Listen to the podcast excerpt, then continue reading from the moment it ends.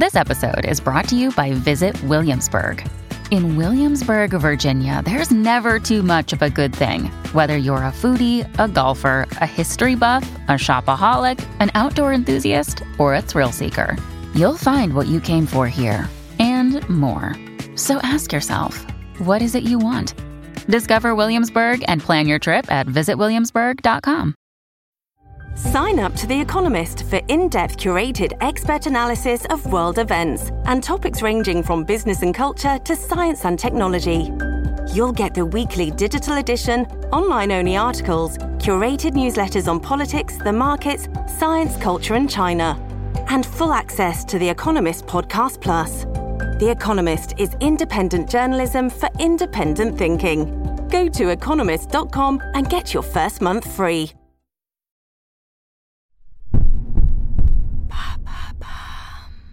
Qu'est-ce que le carbone farming? Merci d'avoir posé la question. Cette semaine, Maintenant vous savez, vous propose une semaine verte à l'occasion de la Journée mondiale de l'environnement du 5 juin. Découvrez tous les jours les décryptages de nos sujets consacrés aux enjeux environnementaux. L'objectif de la neutralité carbone d'ici 2050 est l'un des principaux éléments de la lutte contre le réchauffement climatique. Il fait partie du Green Deal établi par l'Union européenne en 2019. Dans ce sens, depuis début 2022, de nombreux acteurs et même le ministère de l'Agriculture encouragent le développement du carbone agricole ou carbon farming, un mécanisme de valorisation sur les marchés de compensation permettant aux agriculteurs de gagner des crédits carbone. Ça veut dire quoi exactement? Le terme est davantage utilisé en anglais. En français, on peut traduire cela par stockage ou fixation du carbone dans les sols. On parle de façon plus commune de puits de carbone agricole. Cette technique permet de stocker du carbone atmosphérique dans les sols puisqu'il constitue le deuxième puits de carbone sur Terre après les océans et même avant la forêt. L'objectif est de séquestrer le carbone le plus vite. Cela aboutit à une plus grande teneur organique des sols et permet notamment une meilleure rétention de l'eau et une réduction de l'utilisation d'engrais. Pourquoi l'agriculture est-elle particulièrement concernée par l'objectif de neutralité carbone? Voici ce qu'avance le ministère de l'Agriculture. L'agriculture constitue un maillon essentiel dans la stratégie d'atteinte de l'objectif de neutralité carbone à l'horizon 2050. 85% des émissions du secteur proviennent du méthane et du protoxyde d'azote et 13% du CO2.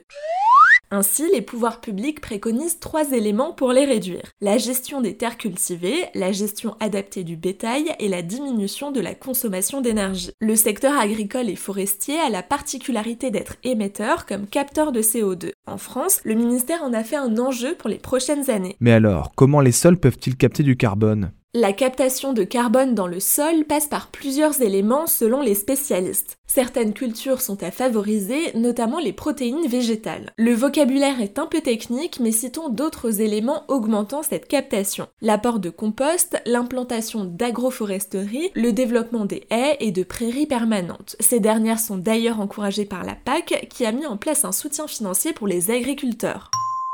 Et que vient faire l'Europe dans cette histoire? Les ministres de l'agriculture des pays membres se sont réunis à Strasbourg sous la présidence française de l'Union européenne début 2022 pour développer un projet commun sur le long terme. Leur accord trouvé, sur lequel la Commission s'est alignée, permettrait de développer un véritable marché du carbone agricole au niveau européen. À l'échelle européenne, 430 millions de tonnes de CO2 sont rejetées par le secteur agricole.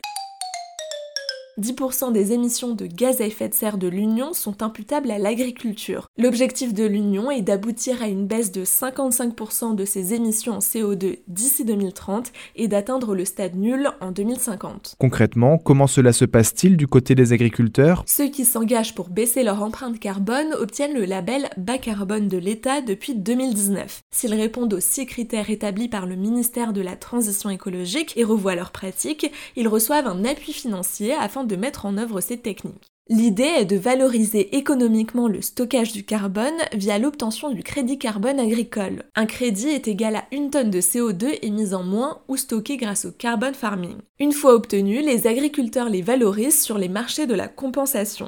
Une entreprise souhaitant compenser son empreinte carbone finance des projets certifiés, comme des plantations d'arbres et donc, par le carbone farming, des projets portés par des agriculteurs. Voilà ce qu'est le carbone farming.